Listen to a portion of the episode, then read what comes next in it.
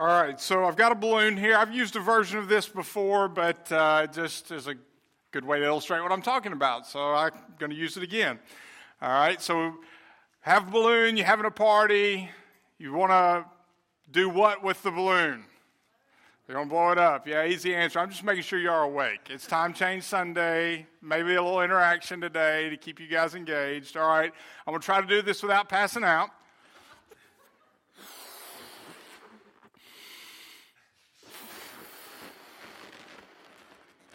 Trying to amuse you guys this morning. All right, so if I keep blowing the balloon, what will eventually happen? I'll pass out. Yes. What else might happen if I don't pass out first? It'll pop, right? All right, I'll spare you that. But if I keep going, eventually the balloon will pop. So, what do I have to do to keep the balloon from popping? If I want to relieve some of this pressure, what do I got to do? Just let the air out, right? I'll pick that up later. So let's think about it this way, all right?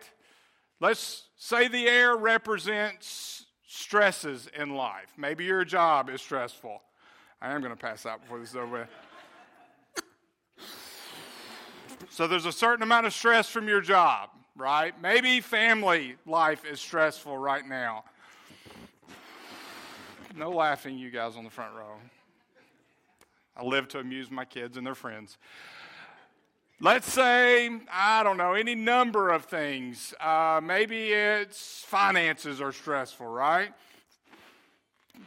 Keep going, it is going to pop here pretty soon. Keep going and going and going. Could be tragedy strikes, right? Yeah. Any, any number of things, the pressures of life fill us, they, they cause tension, they cause pressure. And if there was only just an easy way just to let it all go, right? Just as simple as letting go of a balloon. But it's not that easy, is it? I mean, there's, there's, there's no, you know, quick push this button and it all goes away, just like the air erasing from that balloon. But what we're told in God's Word is that there are pressures, there are stresses, but while they may not be erased just with a quick prayer or following a formula, God will use those. And He will use those to grow us and to shape us, and He will give us peace, and He will give us comfort, and He will give us assurance. And that's a big part of what we're going to be talking about today is these stresses of life that we have. There was an ad how to deal with those primarily when trouble comes. But there was an ad in a brochure about an, exo- uh, an exotic resort in Telluride, Colorado. And the, the resort described in vivid detail this, this health resort complete with personal trainers, body wraps, all of these things, a staff to pamper you, to give you everything that you wanted. And the whole focus of this pamphlet for this resort was to provide a stress free environment, a stress free getaway. But the reality is, in our world, there is no such thing as a totally stress free existence or environment. Not this side of eternity, there's not. There will always be stress, there will always be pressures. It's unrealistic to even suggest that you could have a stress free existence. All you have to do is start your day, and eventually something is going to stress you out, even if it's something small. There are pressures in life. And today we are going to begin this series that we are hopefully all going to dig deep in as we go through the book of James. We're going to talk about how to live out our faith. That's really what James is. It's the gospel with boots on. It is taking it to the streets. That's the title of our series, Taking It to the Streets. And it, that's James, the, the primary thrust is, is living out our faith. It is very practical. We see James is the half brother of Jesus who writes this book. He was also a pastor in Jerusalem. Uh, we see that in Acts chapter 15. And it is literally, he's talking about faith in action, how faith is seen in our lives. It is a user friendly book. We see 108 verses. In those 108 verses, we see 54 commands given to us. So he's very clear in what we should do as a result of the teachings that we find here, inspired by the Holy Spirit, the Word of God delivered through Jesus' half brother. And in this series, we're going to see the primary focus is this the basis of our series faith that is real works practically in a person's life. True faith is faith that works. Faith, you know, works don't save us, but faith is seen in our works. Works show the world that we are saved. And we're going to see that unfold as we go through this book. You've heard the saying when life give you, gives you lemons, what? We roll our eyes, right? Because we've heard that a million times, but if you really think about it, there's that that's pretty biblical. I mean, there's that there's some sound advice in that. In that saying that we've heard so many times, the basic philosophy there is sound. Throughout the Bible, you will find people who turned defeat into victory time and time again. And by the power of God and the Holy Spirit uh, taking an impossible situation and turning it into victory. Of course, Jesus himself did that. His death, you know, there's Friday, but then there's Easter Sunday morning, the resurrection. What would be seen as defeat became victory for all of us, victory over death. And this morning, we are going to see how we can have the same experience. Through this book, we're going to see how we can have the same experience of turning turning defeat into victory, living out our faith no matter what life brings. And listen, there are some tough, tough things in life, but no matter what life brings through faith in Christ, we can experience victory. And the result of this victory is spiritual maturity. That's the goal, is to mature in our faith. God wants to mature us. So we're going to look at the essentials this morning for victory in trials. So how you guys doing with your memory verses? Anybody? I'm not going to call anybody today, but I'm going to be the, the guinea pig today. Right, I'll be the I'll torture myself today. I'm going to try to do this by memory. It may be on the screen, but I'm going to try not to look. Okay. In the weeks ahead, I'll call on somebody to do it. All right. So James chapter one, verses one through twelve. James, a servant of God in the Lord Jesus Christ, to the twelve tribes dispersed abroad, greeting. Consider it great joy, my brothers and sisters, whenever you experience various trials, knowing that the testing of your faith produces endurance. And let endurance have its full effect so that you may be mature and complete, lacking in nothing. Now, if any of you likes wisdom, let him ask God, who gives to all generously and ungrudgingly, and you'll receive it. But let him ask in faith without doubting, for the doubter is like the surging sea driven and tossed by the wind. That person should not expect to receive anything from God, for he is a double minded man, unstable in all his ways. Let the brother of humble circumstances boast in his exaltation, but let the rich boast in his humiliation. In his humiliation, I need help. What's that? Uh, for he, he will pass away like the flowers of the field. Thank you. Almost made it. He will pass away like the flowers of the field. For the sun rises, and together with the scorching wind, dries up the grass, the flower falls off, and its beautiful appearance fades, perishes.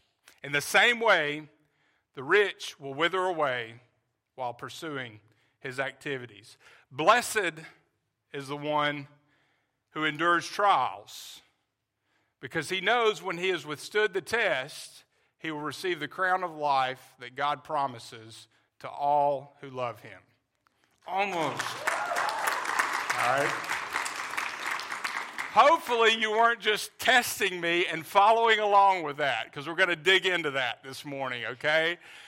But the purpose of this isn't just to say, hey, I memorized a bunch of verses. We're internalizing this. I really want us to dig into this. And especially this first passage is such a great, um, insightful deep dive opportunity to take a look at how we deal with the pressures of life and whether or not we can remain faithful in the midst of those pressures.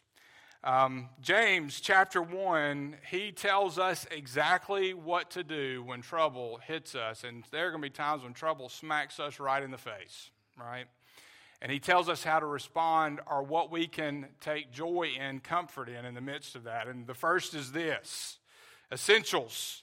First, experience. You got to have experience because experience has great benefit. When trouble hits you in the face, experience has great benefit. You know, a lot of times, and this sounds a little self help, but it's true. A lot of times, outlook determines outcome, doesn't it? How we view life, how we view circumstances is going to determine the outcome. Our attitude will determine our actions, certainly. If we have a good attitude, if we have a positive outlook, an outlook that goes beyond the temporary, and the, the uncomfortable circumstances we're in, that's going to change how we deal with certain things, how we approach difficulties. And James tells us to get the right perspective. Don't miss this. He says, consider it not just consider it bearable, but consider it great joy, pure joy. Whatever your translation says, he's saying when you face trials, approach those trials with a spirit and attitude of joy. The trials that he's talking about is, and by the way, he says, consider it great joy when, not if, you experience trials. That's important because we all will. And, and, and what he's saying here is that when we approach a, a, a trial, when, not if, we experience these trials, we can have joy. And the trials he's talking about are not curses or punishments. These are just the trials of life. Certainly, trials do come at times because of punishment, something we brought on ourselves. But he's talking about difficult circumstances that we all experience. They are different depending on the person, depending on the circumstances. But we all experience these things simply because we're believers. We are in a fallen creation, and life can be difficult.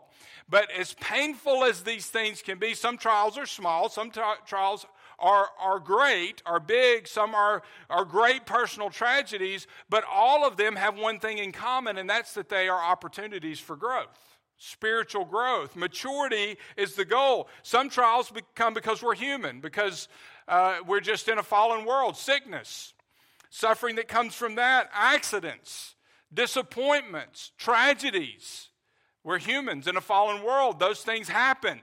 And those some trials simply beca- come simply because of that. Other trials come specifically because we're Christians. We look at 1 Peter chapter 4 verse 12. 1 Peter is all about Peter telling these believers that they are going they're experiencing persecution, they're going to experience more persecution and that they need to remain faithful and they shouldn't be surprised by those trials. 1 Peter 4:12, dear friends, don't be surprised, don't be shocked when the fiery ordeal comes among you to test you, as if something unusual were happening to you. Don't be shocked. We shouldn't be shocked because we live in a world where Satan fights us, the world opposes us, and that's a recipe for, for daily battle. I mean, we live in spiritual warfare. We face battle daily, so we shouldn't be surprised when we face trials. So James tells us to consider, and that word is important. It's a financial term, it's counting, evaluating. Paul uses the same term in Philippians chapter 3 when he talks about his old life, the things he used to think were important versus what he is now in Christ. He, he's evaluating his life now and comparing it to what he used to think was important. He's reevaluating, or he has reevaluated his life. He's taking a serious look at his life and, and looking at what's important. And so we need to consider the trials that we face. We consider our present circumstances, and we, we consider, we count it pure joy. And we, we are able to do that because we are looking at our lives from the perspective of what God is doing both in us and through us. And we're not focused on the here and now. we're focused on eternity. Doesn't mean that the trials aren't painful, they are. Doesn't mean they're not difficult. It doesn't mean that I would rather not go through them. I'm just looking at it, I'm evaluating it from a different perspective. I'm looking at my life through the lens of eternity or from the perspective of eternity and what God may be trying to do through that. So when we face trials, we have to evaluate them in light of what God is doing in us and through us. And this is why Christians can have joy in the midst of trials, by the way, because we're not focused just on the here and now. We live for the things that matter most. Even Jesus was able to endure the cross because of the joy, Hebrews 12 2, that was set before him. He was looking toward being with the Father in heaven. I mean, he left heaven to come to earth, and, and, and he, he, he struggled with with what he was about to face the wrath of God, the punish, I mean, the, the, the torture, the suffering, all of that together, I believe, was on his mind in the garden when he was praying. Yet he looked past that temporary discomfort, and, and boy, was it great, great suffering. But he looked toward eternity, and that's how we maintain joy. So when trials come, we should give thanks to God. Why? because God's doing something in us and through us. And we should be thankful that whatever trial it is, it's not, it's not going to last for eternity. Our values, though, this is important, our values will determine our evaluations. So we're talking about considering it joy, evaluating our circumstances in light of what God is doing in us and through us. So what we value will determine the outcome of that evaluation. If we value temporary comfort, then trials are going to devastate us. Over spiritual comfort, over spiritual growth, you know, that, that, those, those trials are going to devastate us. If we value material and physical more than spiritual, then trials are going to make it really difficult for us to be joyful because we'll be taking value in what we have, and if we lose that, then we will not have joy. That joy will be temporary. If we only live for the present and we forget the future, then trials are going to make us bitter, not better. Not, we're not going to grow through those trials. We won't have joy in the midst of those trials. So we need to give thanks. We need to look at trials through the eyes of faith. We have to have faith. Outlook determines outcome. If we want to have joy, we've got to, James is saying, you've got to start. Consider it joy. That's the first thing. Have joy when you face trials. Joy is not dependent upon circumstances. It's not happiness that's here today, gone tomorrow. Joy is contentment, it's peace, it's assurance, it's a solid foundation when the world around you is crumbling. It's, it's security knowing that you are secure in the hands of God, that eternity is set for you, that you have a place in heaven, that God's going to take care of you, that He is going to provide for you, even in the midst of suffering. He will never leave you nor forsake you. That, those, that's where, that's the source of our joy. And we have to have, we have to begin with joy. But how do we do that? It's easy for me to get up here and say this, and, and listen, it's biblical, and we all believe it. We know it. We know it's the right approach. We've heard this verse a thousand times, and, and we, we know James is right. We, we want to have joy, but how do we do it? How do we have joy when life just stinks at times? When it hurts, when it's painful, when we've lost, or we fear losing? Whatever, fill in the blank. How do we do it? How do we have joy? Well, we need to know the purpose of trials.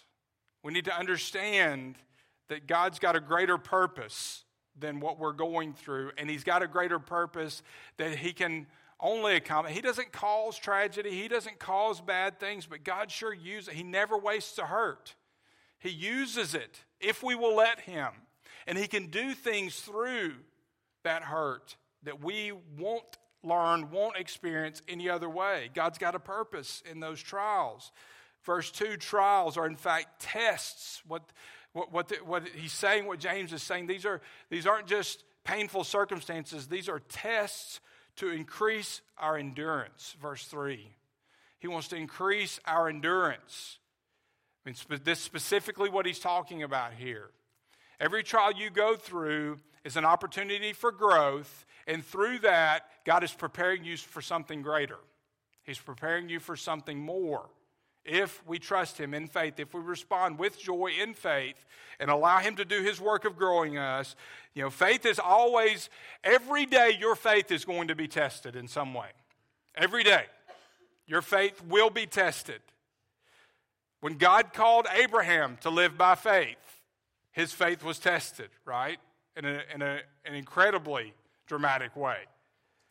He tested him in order to increase his faith because he had something else planned for him.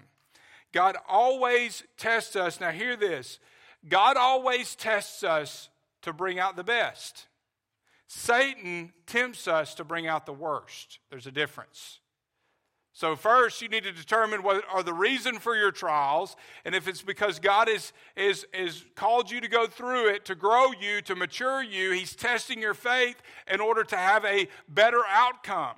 But if I'm being tempted by Satan, if that's the kind of attack that I'm experiencing, then his goal is to bring out the worst. And, and these two things do go together, by the way, because in the midst of those testings, that is also the time that I'm going to experience some of my most difficult temptings. Satan's going to tempt me to not have faith, to not remain faithful, to not endure.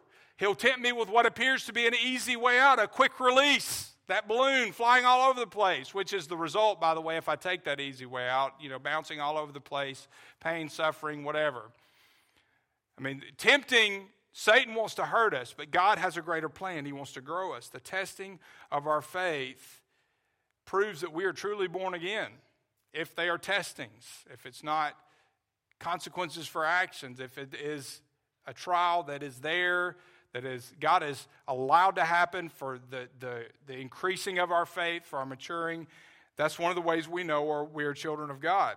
Testing works for us, not against us. Paul says this in Romans 8:28. We know that all things work together for the good of those who love God and are called according to his purpose. Now, this is pointed out every time somebody reads it, but I'm going to point it out anyway. It doesn't say all things are good, because all things aren't good. But it says all things work together for the good. The outcome, if we endure, will be good, will be positive for those who love God and are called according to his purpose.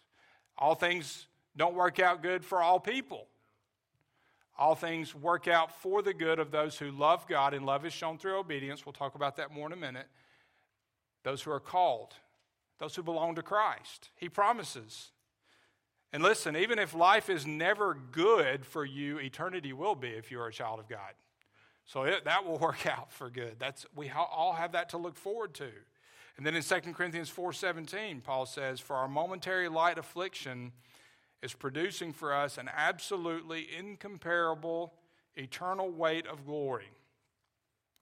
Absolutely incomparable eternal weight of glory. That's the future for followers of Christ. Trials help mature us. They, they help us mature in ways that no other experience can. What does God wants to want to produce in our lives? Well, one thing that you, people say never pray for is what? That's one reason we have trials. Maybe if we prayed for patience more, we wouldn't have trials. I don't know. You're going to have trials, but one thing that trials produce is patience. You have to wait on the Lord. Endurance. You, have to be tested in order to learn how to endure, the ability to keep going when things get tough. When things are easy, you know, life can be a little hard, but ultimately it's easier to keep going. But when things are, are, are really, really tough, that, that's, that's when it's hard to get up in the morning, put one foot in front of the other, to keep breathing in and out. I mean, when life is really, really hard, that's when you learn to endure. Romans 5, verses 3 through 4, Paul says, And not only that, but we also boast in our afflictions. It seems like he, he had the same idea as James, right? Because we know that it, uh, why do we boast? Why do we have joy? Because we know that affliction produces endurance. Endurance pr- produces proven character, and proven character produces hope. You see, in the Bible, patience is not just a passive acceptance of whatever comes your way. Patience in God's Word is a courageous perseverance in the face of suffering and difficulty. It is active. It is, I'm going to keep going. I'm going to trust God. I'm going to persevere. It involves attitude and our action. Impatience, we see, is a sign of immaturity. Um, but patience is a sign of maturity, and that's, you know, mental, mentally, but spiritually. Patience, this kind of patience, is a sign of spiritual maturity. Impatience and unbelief usually go together, just as faith and patience do. Impatience and unbelief usually go together, just like patience and faith go together. Now, in Hebrews chapter 6, the author of Hebrews points this out. And you've got 12 on the screen and in your notes, but I'm going to back up and start at 11. Now, we desire each of you to demonstrate the same diligence for the full assurance of your hope until the end. And then verse 12. So, why? So that you won't become lazy. You'll keep going. But we'll be imitators of those who inherit the promises through faith and perseverance. That's, that's the goal. We want to inherit. I mean, yes, our eternity is set, but there is the, the, the crown of righteousness uh, that James refers to. There's rewards for being faithful. And, and, and we want to get to the end of our life and receive that well done, good, and faithful servant. I mean, we have an inheritance that we look forward to, that we receive now and in eternity. And we want to finish well. We should want to finish well. The author of Hebrews also says in chapter 10, verse 36 For you need endurance. We all do. So that after you've done God's will, you may receive what was promised. Now, it's not talking about earning your salvation, but we, there are rewards for the faithful. Things that that we don't fully understand, but if you are a child of God, you will finish well. This also speaks to the evidence of your salvation, right? If I am saved, I will be faithful. Not, not perfect. We fail, we fall, but over the course of my life, there's going to be a process of growth, and there's going to be a process that shows that I am faithful and I will endure. That's what the author of Hebrews is pointing out here. In Isaiah 28, verse 16, Therefore, the Lord God said, Look, I've laid a stone in Zion, a tested stone, a precious cornerstone, a sure foundation. Jesus is our foundation. The one who believes will be unshakable. If I am a child of God, I might, I might get tossed around a little bit. I might get bumped up, a few bruises here and there, but ultimately I will not be shaken because my faith is in the Lord Jesus. My foundation is secure. Patience is the key. Patience is the key to other blessings. When we learn to wait on the Lord, God can do great things. I mean, think about it. Abraham, how long did he have to wait? 25 years. But before that, he got ahead of God, right? And what happened? It wasn't good. wasn't good for his family, and we're still seeing the results of that today. A lot of heartache. Moses got ahead of God, killed a man, and then he spent 40 years with sheep to learn patience. he had to learn patience. We all do. Patience is the key. God can do great things. I mean, Peter almost killed a man because of his impatience, right? But we see biblical figures learning patience, and it's usually the hard way. Um, but, but they learn it nonetheless. If they end up doing great things for God, they learn patience. The only way the Lord can develop patience and character in our lives is through trials, by the way. I mean, that's it. That's really the only way you can truly learn patience. Endurance cannot, you can't learn endurance from reading a book or listening to a sermon unless, you know, it's extra long, maybe. I don't know. True endurance, all right? True endurance can only be learned. True patience, you can't read a book on patience and learn it. You got to put it into practice. Endurance is, is, is learned by putting it into practice. We have to go through the difficulties of life, trust God in those difficulties, and then come out on the other side. That's the only way we learn true endurance is through those trials. So, how does this work? Well, how do we get endurance? Verse 6 says that we ask in faith, important. We ask in faith for wisdom. Both are, are important. Having faith and asking for wisdom without doubting, by the way. And I know none of us ever doubt, right? Tongue in cheek. We all have those periods, but ultimately we have to ask in I mean this is as clear as it can be. We ask in faith without doubting. And this is literally a man who cannot make a decision, wavers, halting between one decision and another, who, who, who's stuck between belief and unbelief and leaning towards unbelief. That's the idea. Ask in faith without doubting. That doubter, he's like the surging sea, driven and tossed. You get the idea. Back and forth, back and forth. Whatever life brings changes his opinion, changes what he believes. He's, he's bouncing back and forth between belief and unbelief. He needs wisdom. We need wisdom. We need to ask in faith without doubting have confidence in God. And wisdom isn't just knowledge, by the way. Someone said knowledge is the ability to take things apart, but wisdom is the ability to put it back together. Wisdom is the right use of knowledge. There's knowledge, but you can have all the knowledge in the world with zero common sense, right? You need wisdom in order to use that knowledge properly. We need wisdom in order to approach, in order to evaluate our circumstances, and in order to look at our trials in the right way, and in order to take the lessons God's teaching us and then apply them. We need wisdom to do that. We need understanding. We need to be able to listen. Why do we need wisdom? Why not ask for strength? That seems reasonable in the midst of difficult circumstances. Why not even ask for grace? That's a good thing to. I pray for grace for people, for myself, for people all the time. Why not? Why does James not tell us to pray for grace or even listen, common sense, deliverance from those trials? Why not pray for deliverance? That seems perfectly logical. Well, here's the reason. We need wisdom so that we will not waste the opportunities God is giving us to mature in the midst of those trials. Because the trials are going to be there. And we need wisdom so we don't waste that opportunity to grow. Wisdom helps us understand how to use these circumstances. And how do we ask? And use them for God's glory, by the way. How do we ask? We ask in faith. You know, I believe the greatest enemy to unanswered prayer is unbelief. And that's not a name it, claim it type of that's what I'm talking about, all right? I'm talking about a lot of times we don't get an answer is because we're not really praying in faith. We don't really believe God is who He says He is and can, can answer our prayers, or we're not willing to practice the patience to wait for the answer, or we're not willing to accept the answer. That's part of belief. Believing God knows best, we're not willing to accept the answer that God gives us. We have to pray in faith.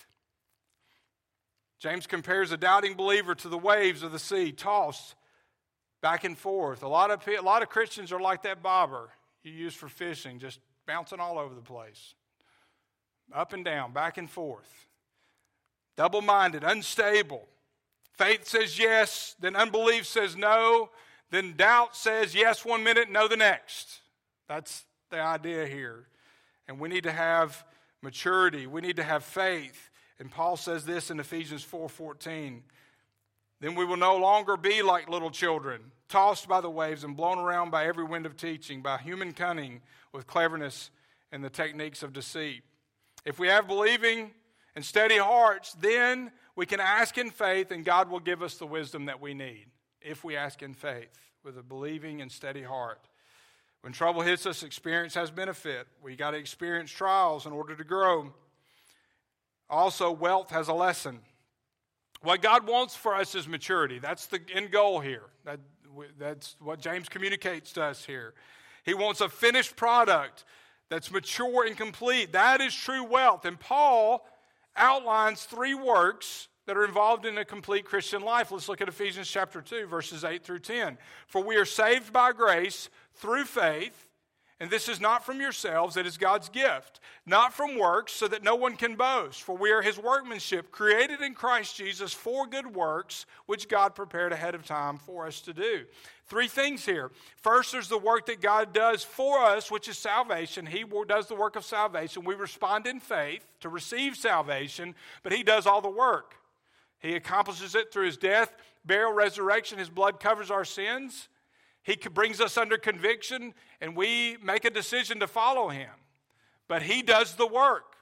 Second, there's the work that God does in us. We're saved and then we are we are his workmanship, Paul says. This is the process of sanctification, and trials play an important role in that. God builds our character, and we become more like Jesus. That's sanctification. You're saved, you're set apart, you're justified. It's as if you had never sinned, right? You're in the eyes of God, your sin is gone, but then that's not all. There's the process of sanctification, the process of becoming more like Christ, and that's going to last the rest of your life. Okay? All of us. And then, so there's sanctification. Third, there's the work that God does through us in that service. And all these go together. He sets us apart, saves us, sets us free from sin, but He sets us apart for a purpose. He makes us more like Himself so that we can be used for service, for His glory, and for His kingdom. And then when He's done with us, He brings us home. Yeah, praise God for that.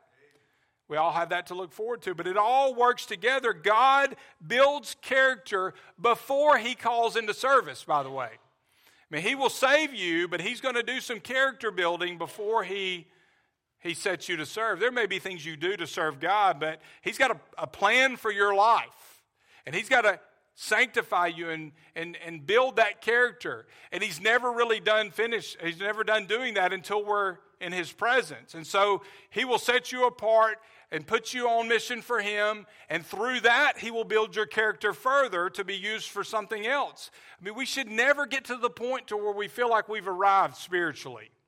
We should never get to the point to where we feel like we, hey, I've done all I can do. It's time for that younger generation. Or I'm, you know, I'm not ready to serve yet because I'm not where God wants me. There's something you can do that will further build your character to prepare you for greater service. I mean, th- this is a lifelong process that we go through. God builds character. I mean, think about it. Again, God spent 25 years on Abraham before he delivered that promised son.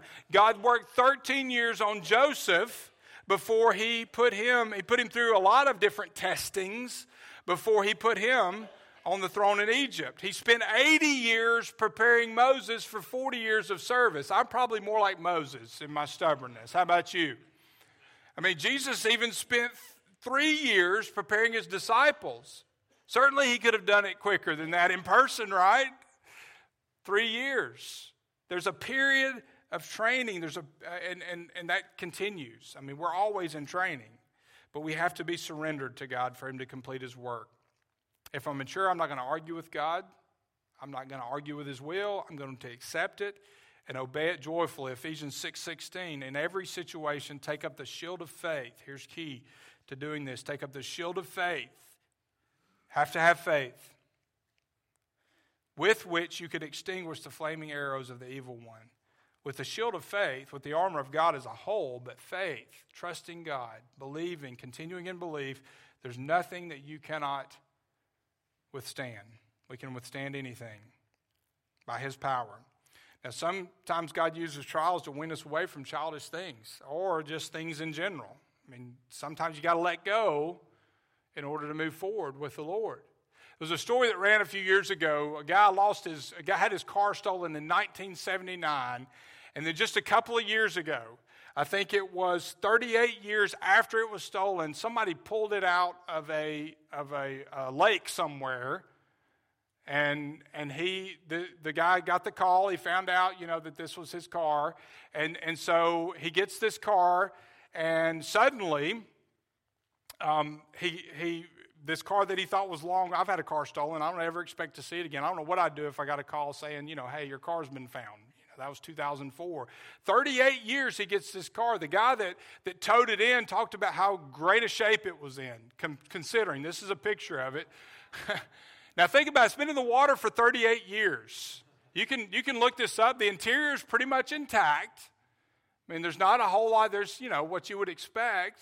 Mean, this has been cleaned up a little bit. It's still got some of the paint on it. The, look, the bumper's not even rusted. 38 years in the water. Now it'll never run again.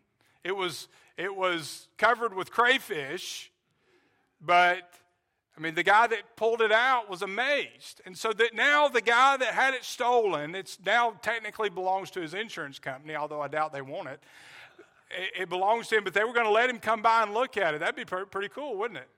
You know, take a little stroll down memory lane. You know, I, I, have, I have fond memories of my first car. I don't know, it was a, a Toyota Celica. It was a 1983 Toyota Celica. And I, you know, I think we all, uh, guys maybe more than girls. I would love to, to drive one of those. I'd love to take a stroll down memory lane. And nostalgia is okay. And that's, man, this would be a cool experience. I didn't even like the car that I had stolen, but I wouldn't mind seeing it again. Why not? I was kind of glad that it did when it did get stolen. it was kind of a blessing. But consider it joy. Nostalgia is okay. We look back on the past. The problem is, is we tend to look back on the past and remember it more fondly than it was when we were in that the past, right? And, and you know, he's got to let this go. Number one, it's never going to drive again. Number one, it doesn't belong to him anymore. Sometimes we have to let things go. Sometimes God takes us through trials so that we will let things go, so that we don't have a choice but to let things go and focus on Him and move forward in faith. We need to trust God that He knows what He's doing through that. And when He call even good things, when He calls us to let them go, we have to be willing to do that. In verses 9 through 11, James applies this principle to two different kinds of Christians the poor and the rich. The poor man knows when he faces testing, he knows his, he has no value here, so he takes joy in the fact that he's got eternity. But the rich man should have the same approach. He'll wither away pursuing his, his activities unless he's got the right approach. When he faces trials, he looks toward eternity, knowing that what he has now is only temporary. That's the approach. Put it another way, it's not your material resources that take you through the testings of life, it's going to be your spiritual resources. Materials here today, gone tomorrow have the right perspective. Wealth is temporary in our pockets, but true wealth, spiritual wealth, is permanent in our hearts. And that's what we need to, how we need to approach. Patience, endurance, faith. That's true wealth. When trouble hits us, experience has benefit, wealth has a lesson, and dedication has a kickback. There's a blessing, there's a reward here. The man who endures is blessed, verse 12 tells us, which literally means having the ability to, to flourish in turmoil perseverance, fortitude, toughing it out through the trials of life that come both to those in high positions and low positions. Doesn't matter who you are. The blessing in part is the ability to endure. And trials, by the way, have a way of leveling us, regardless of your statue, stature, right? I mean, you, it comes to everybody. But part of the blessing is enduring in and of itself. But there's another reward. He talks about the crown of life which immediately sets our minds to what Paul talks about at the end of 2 Timothy. This person is already a believer, so this isn't about salvation. He already has eternal life, just as Jesus promised in John 5 24. Truly I tell you, anyone who hears my word and believes him who sent me has eternal life and will not come under judgment, but is passed from death to life. We have eternal life, so this crown of life the word Stephanos, which is also a word, we think gold crown, but this is uh, referring to one of, the, one of the, the examples of this would have been the award at the Greek Games, that, that wreath, that laurel wreath, the reward for the winner of the Greek Games. In the Olympics, the, the winner of that, that sporting, the Greek Olympics, that sporting contest would, would be awarded with this laurel crown, this Stephanos. And so it's, it, that's the picture that the original readers would have gotten here. It's a specific reward for finishing the race, for, for winning that, that competition, for going through that trying experience, but coming out on the other side as a winner, finishing. And it's specific here to a reward for enduring the trials of life. That's exactly what Paul was talking about, by the way. He finished well, and there was in store for him the crown of righteousness. It's the same, James is talking about the same thing. It's similar here. And you might expect James to say that the crown of life was available to all those who obey God, but he doesn't. What does he say? He said it's available, God promises to all who love Him. Why? Well, love's the key. I mean, if I love God, I will obey Him. God's love changes us, it changes everything that we are. And I want to try to illustrate that. Now, since it's time change Sunday, I brought some coffee with me. Lost an hour of sleep. Maybe some of our students would appreciate a little coffee. I don't know. Grace is shaking her head, yes. But I brought coffee. Now here, I how many how many of you drink your coffee black? Anybody? Just black, no cream, no sugar. All right. I brought this because I didn't have a clear coffee mug. Okay. Most of the time, a lot of the time, I drink my coffee black, but every now and then I like a little creamer. How many of you drink it with cream? How many of you cream sugar? You okay? I guess I mean you know there's no right or wrong, but if you really want to be holy, you drink it black or just kidding. Just saying if you are still awake. Smells good too, by the way. But I, I drink mine a lot of the times just black, but I do like cream every now and then. So I got brought me some creamer, okay? And I, you know, if I'm gonna put cream, I'm gonna go, I'm gonna go all out, right? Don't do anything halfway. So I'm going to put a lot of cream in there. Okay, so I've got my coffee ready. I've got my cream in there. So it's, it's quite a bit different, right? But suddenly I changed my mind. I would rather have it black. Somebody said, tough luck, right? why, why, I mean, I can change my mind all I want to, but why, why does that not matter right now unless I've got another cup of coffee somewhere else? Am I going to be able to make this black again? Unless I've got some sort of maybe one of you guys know of some advanced filtration thing. I don't know, but I mean the cream's there. There's no removing it, right? It's it has permeated every every part of that coffee. And if I want a, a, cup of coffee without cream, a cup of black coffee, I've got to go get another one because it's affected every part of that. Now, think about this, okay? That is what the presence of God, when you are saved, the Holy Spirit fills you up and He changes who you are. It affects every aspect of who you are. The love of God should do the same. The love of God permeates every part of our being. It's the love of God that leads us to repentance, the mercy, the grace of God. He is love. And if we have the presence of God in us, the love of God should change the way we love others, and it should change the way that we live, and it should change us so much that there, it should never change. It should never be removed. We can practice our faith, and certainly we can choose to love or not, even as believers. But just as the presence of God cannot be removed from our lives, the love of God should change us, every part of us. That's why James says God promises the crown of life to those who love Him. Because if we truly love God, it's going to change the way that we live, it is going to change the way that we love.